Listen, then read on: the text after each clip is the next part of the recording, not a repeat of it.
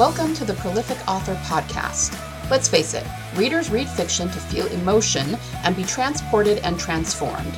In this ongoing digital revolution, where online marketing is always in flux, the only way to create a sustainable author business and live off your royalties is to write transformational stories, market at every stage of the author journey, and cultivate a loyal audience of readers. Fortunately, there's never been more opportunity to make a living as a fiction author. Hi, I'm Liesl Hill, USA Today bestselling author and story clarity coach.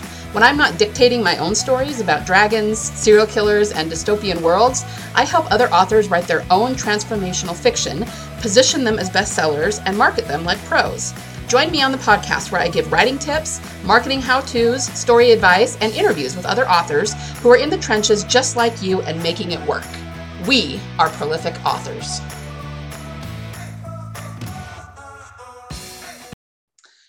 Prolific authors. I am here with author Clarissa Gosling. How are you today, Clarissa? I'm doing very well. Thank you. Good. How are you? Good. I'm great. Hey, I'm here. I actually am recovering from a cold, so my voice is a little bit scratchy today, but that's okay. We're going to push through. Um, so, why don't you start by telling everyone who you are and what you write? I am uh, British, but I live in the Netherlands and I write YA fantasy although I've also written two nonfiction books about being an expat and having children and living abroad. Interesting. So my I have two series for some reason, uh, two fan two fiction series. Some reason which made sense at the time, I decided to alternate releases in two series. So I'm writing one series that is about dragons and the third book in that series will publish in October. And then I'm writing one series which is about Fae, and the last book in that series will publish next year. Nice. So they're, they're both trilogies and they have two books out, and the third one is on their way. so um, tell me about the YA aspect of it. Why do you write YA rather than adult, do you think?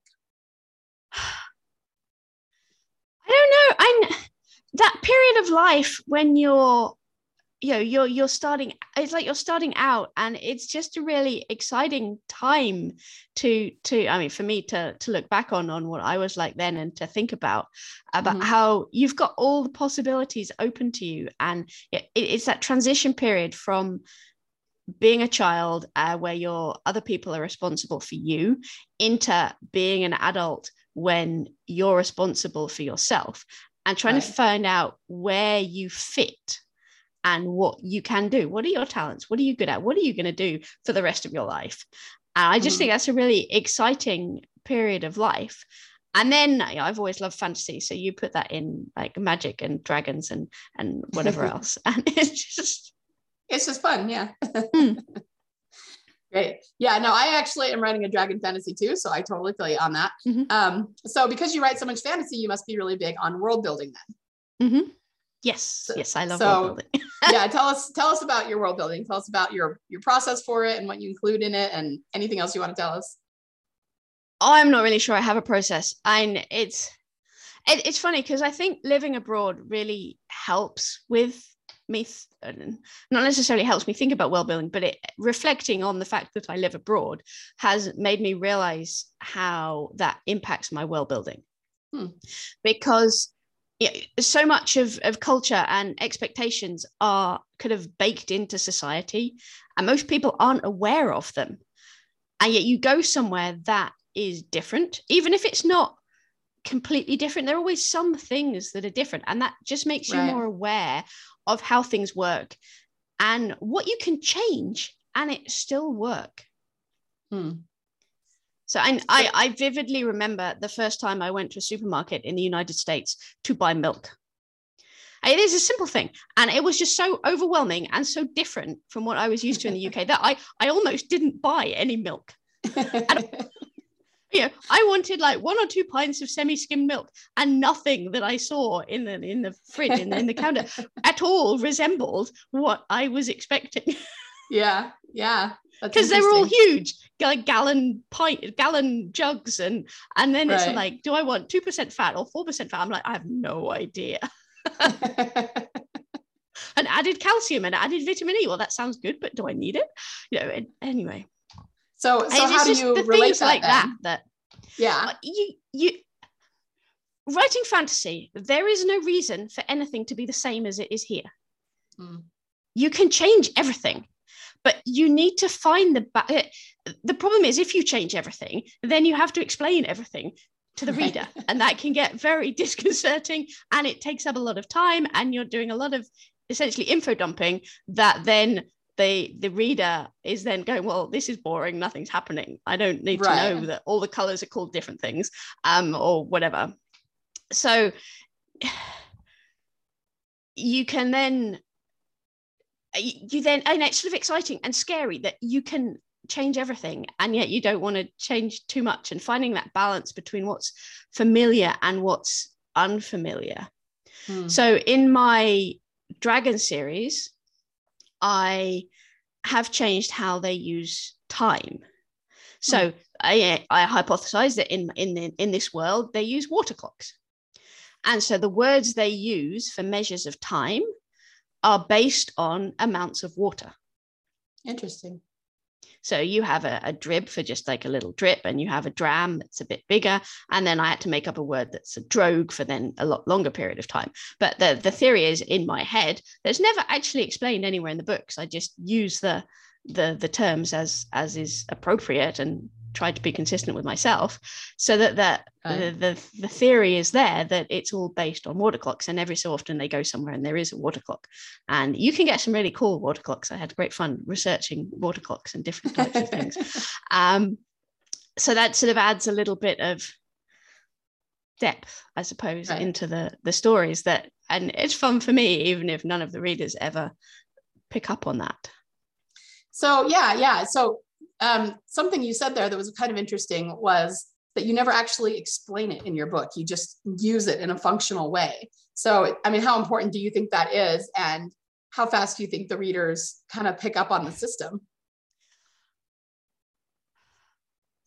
I mean, it's a very small thing. You know, you say, okay, I'll be there in a dram, and it doesn't really matter if if they know that I mean a minute or if they know that I mean a second, because you get that it's a period of time. You know, I'll be there right. in a little bit.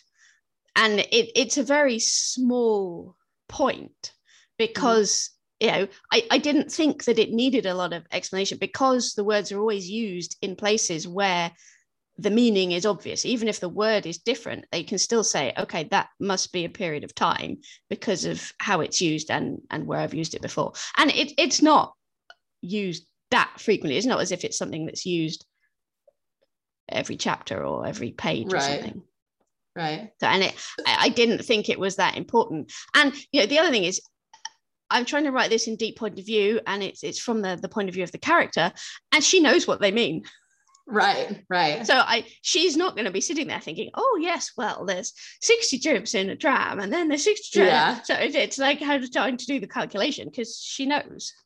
Uh-huh. Uh-huh. Because there, so there's do always... you think I was gonna say, do you think then maybe the rule of thumb would be that if the character already knows what it means, you shouldn't have to explain it?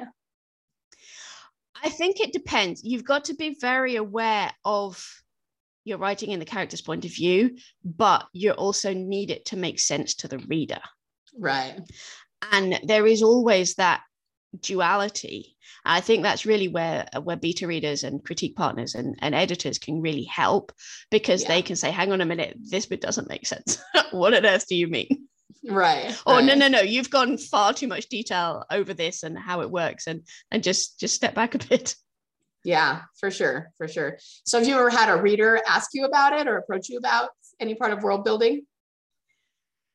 Um, I haven't had a reader do it, but I did have one of my beta readers who came and was like, "Hey, you know, dram is a real word," and I'm like, "Yes, I know it's a real word. It's a unit of measurement. It's a measurement of liquid, and that's purposefully why I'm using it." gotcha, gotcha. So, did you explain it to them, or what did they say? But uh, that was about the end of our, our conversation, so we, oh, okay. we didn't go into much more detail. So. so, what about? Um, tell us about like what types of world building do you think about when you're crafting your worlds? I have the basic sort of okay, this world, like my my, my dragon world, this has um, a largish island. It has like four separate areas in it, and it has a big mountain range through the middle. That's fairly key to the story. And mm-hmm. the rest of it, I sort of built up depending on what I needed for the story. So it has the four different um, lands, the four different groups of people, and they all have a different ethos, a different community feel. So one of them is more nomadic, so they don't have really um, set towns or villages because they mostly move around.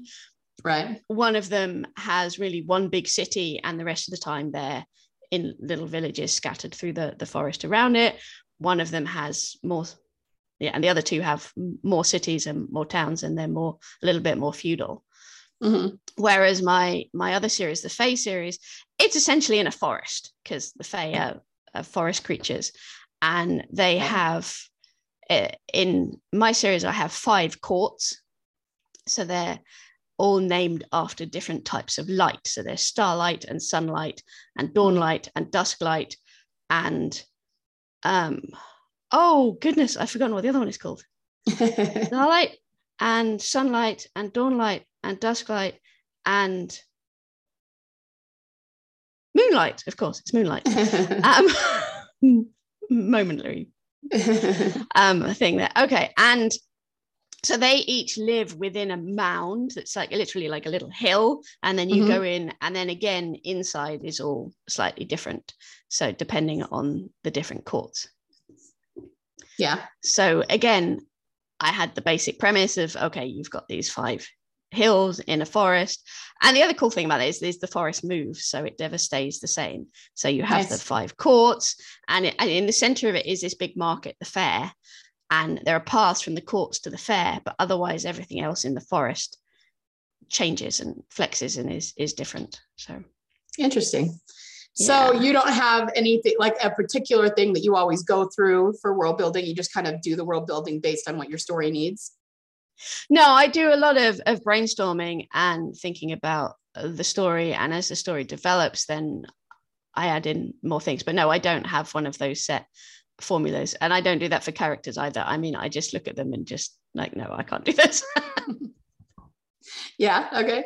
So, so tell us a little bit more about your writing process, about how you actually, you know, go through and, and get them written. Mm, well, I think I've done a different process for every book that I've written. So I can tell you what I'm doing for this book. Okay. Um, I for when I first started, I was like a big, you know, everybody says don't edit as you write, just write it and then get to the end and then edit it. And I did that. And then I had a whole book to edit. And that was incredibly um, intimidating and difficult and also coincided with COVID and everything shutting down and the kids having to homeschool and me trying to edit my book at the same time as managing my children, trying to do their work. And it was just all a bit of a nightmare. Yeah. But it got done and the children did their work and I got my book ready and it came out on time. And that was the important thing. But I still found it incredibly intimidating to have this whole book to mm-hmm. edit. So what I'm working with with the one that I'm writing at the moment is I've been cycling it. So I do a few chapters. I haven't been very strict about how many, and then I will go through it again and add into it. I tend to write short. So I'm going into it and I'm looking at it and can I add in more description? Can I add in more you know, movement? Can I add in more emotion and those things? Because you know, it's very much action and dialog mm-hmm. And so I'm I'm going through and, and adding in more to it so that then I have a fuller draft. So then when I come back and look at it, when I've got the whole draft, I can then it's more just the the line edits and the copy edits that right. will be needed rather than having to go through a whole manuscript and add in all the description and all the emotion and all of the everything else uh, right. all in one go across everything. Yeah, you know, I actually agree with that. I think um getting through the manuscript the first time and not editing is really good advice for first time mm-hmm. writers because so many of them have trouble finishing that first manuscript. But I'm the same way. I actually have a cycle that I do on each chapter. And by doing that, once I get to the end, I actually have very little editing to do. It's mostly like continuity and flow, and you know, of course, a few typos that I've missed. Yeah. But yeah, I, I feel the same way. Like the idea of editing an entire book, it's just like, oh yeah, I'd rather do it piecemeal, and then it makes it easier, at least yeah. for me. so yeah, I do understand Yeah. that. and I do outline, so I'm fairly confident that I have the flow of the story and I know what's going to happen, and it's that the story as a whole is is paced and and hitting the the beats and everything else. So Yeah. it, it's not. I'm not I- anticipating that I'm going to be cutting up and rearranging and, and doing lots of that at the end. Right. I was just gonna say I, I I hadn't thought of it that way, but yeah, that's probably easier for outliners to edit that way than it is for pantsers who are still trying to discover their story. So yeah, that's a good point too. Yeah. Yeah. Yeah, I mean there are some some pantsers who have the the story structure and everything so ingrained and like Yeah. intuitive within them that they they can do it that way. Right. Right. So do you have a particular example of how you, you know, took something from living abroad and, you know, translated it into your book, like like the milk or or some other example? I'm not sure I have a specific example. As I said, it's more like a mindset and the idea that that things can be different. Um, and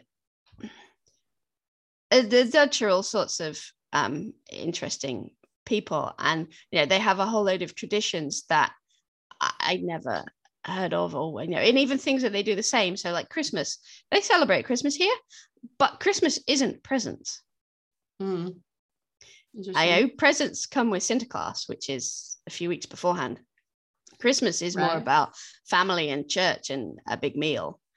And it is getting more Americanized and more presents, and some people are choosing to, to do presents then. But the, the traditional Dutch tradition um, is, yeah, a big meal and, Yeah. and time with the family. So do you take a lot of um, traditions that you come across when you travel and put them into your books, or um, do you take other kinds of inspiration from them?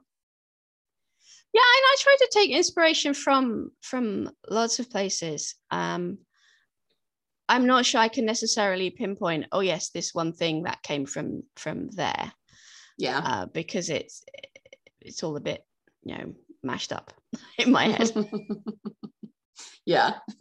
I think most writers are like that. You take bits and pieces yeah and twist them around and kind of make them your own and all of that. yeah yeah Yeah. it, it, it's a way that i can look at expectations and then think about how to change them rather than necessarily taking something that's done here and, and putting it into to books although i do have a book that as you know i'm planning a series for like i don't know how many years i've got so many books i want to write Right. but yeah. I, I i have like a, a mermaid series i want to write that that Hmm. will take a lot more inspiration from the dutch and and um like the area where we live was one of the or near the area here was one that as a defense in like medieval times or maybe not medieval times but a, a, a way of defending amsterdam was that there are certain parts of the land that you couldn't build on because they would be flooded so if there's an Ah. invading army you know there aren't any mountains or hills or or you know the the natural defenses that you would have in other lands but right. there's a lot of water. So there are areas that, you know, there's a whole ring around Amsterdam that would be flooded. Yeah.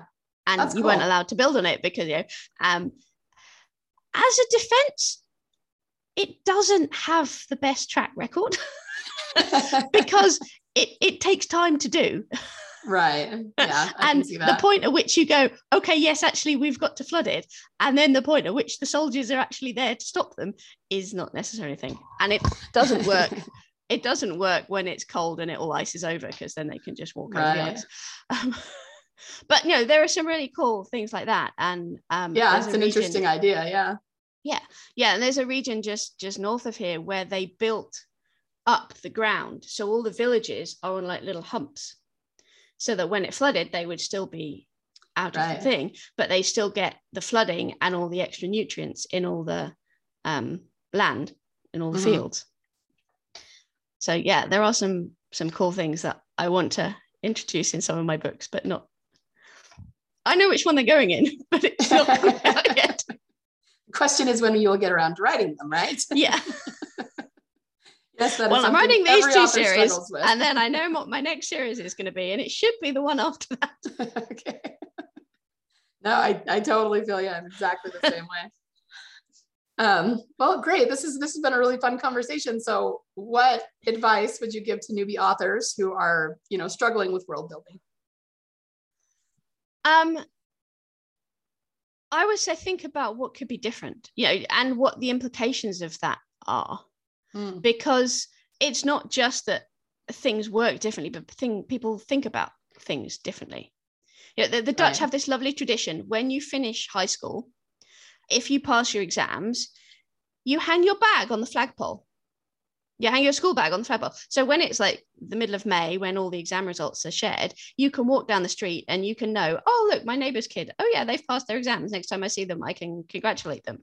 Oh. But which is lovely and it's great because you know they don't need their school bag anymore they can hang it out and right. leave there for a few days and it's lovely to walk down the street and see all of the the bags out and the flags and everything put with it but what that means is that every house, or at least every house that has had a teenager living in it, has a flagpole.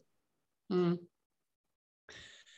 Even if it's just like a little diagonal cup that sits on the wall, you know. Right. You have a row of terraced houses and they have flagpoles. You have flats in a block of flats and they have flagpoles. Yeah.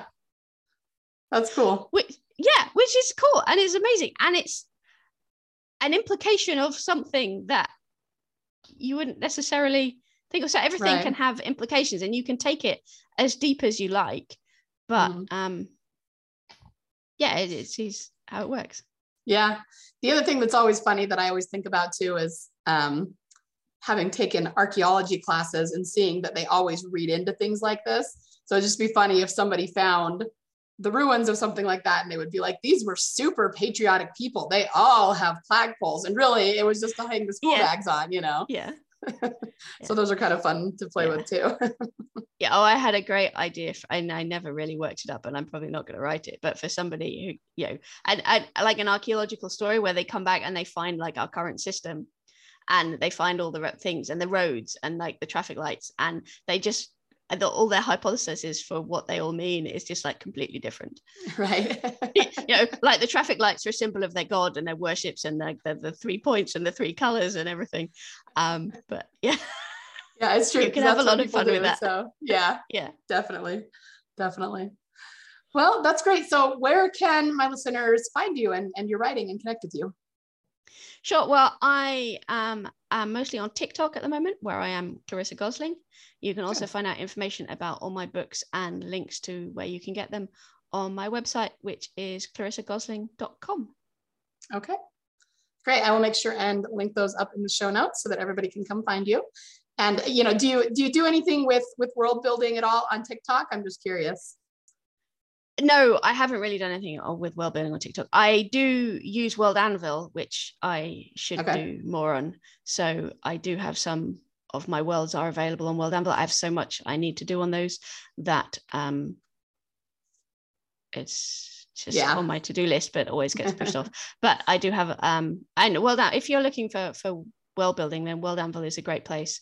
Right. And it has um, a lot of resources and the the templates for all the different things on there because it's a it's a world building site if you haven't heard of it yeah yeah i have but yeah i will link it up in the show notes for anybody who wants to sure. go to it i haven't used it too much but i've been wanting mm. to get on there and explore it more because i keep hearing about how great it is yeah and it's sort of like a stylized wiki so you can add in like however much information you want on your own but it's also got templates so if you want to if what you're writing about is a character or a place, then it has various prompts that you can then put in. Okay, this is what the person looked like, so this is what the place looks like.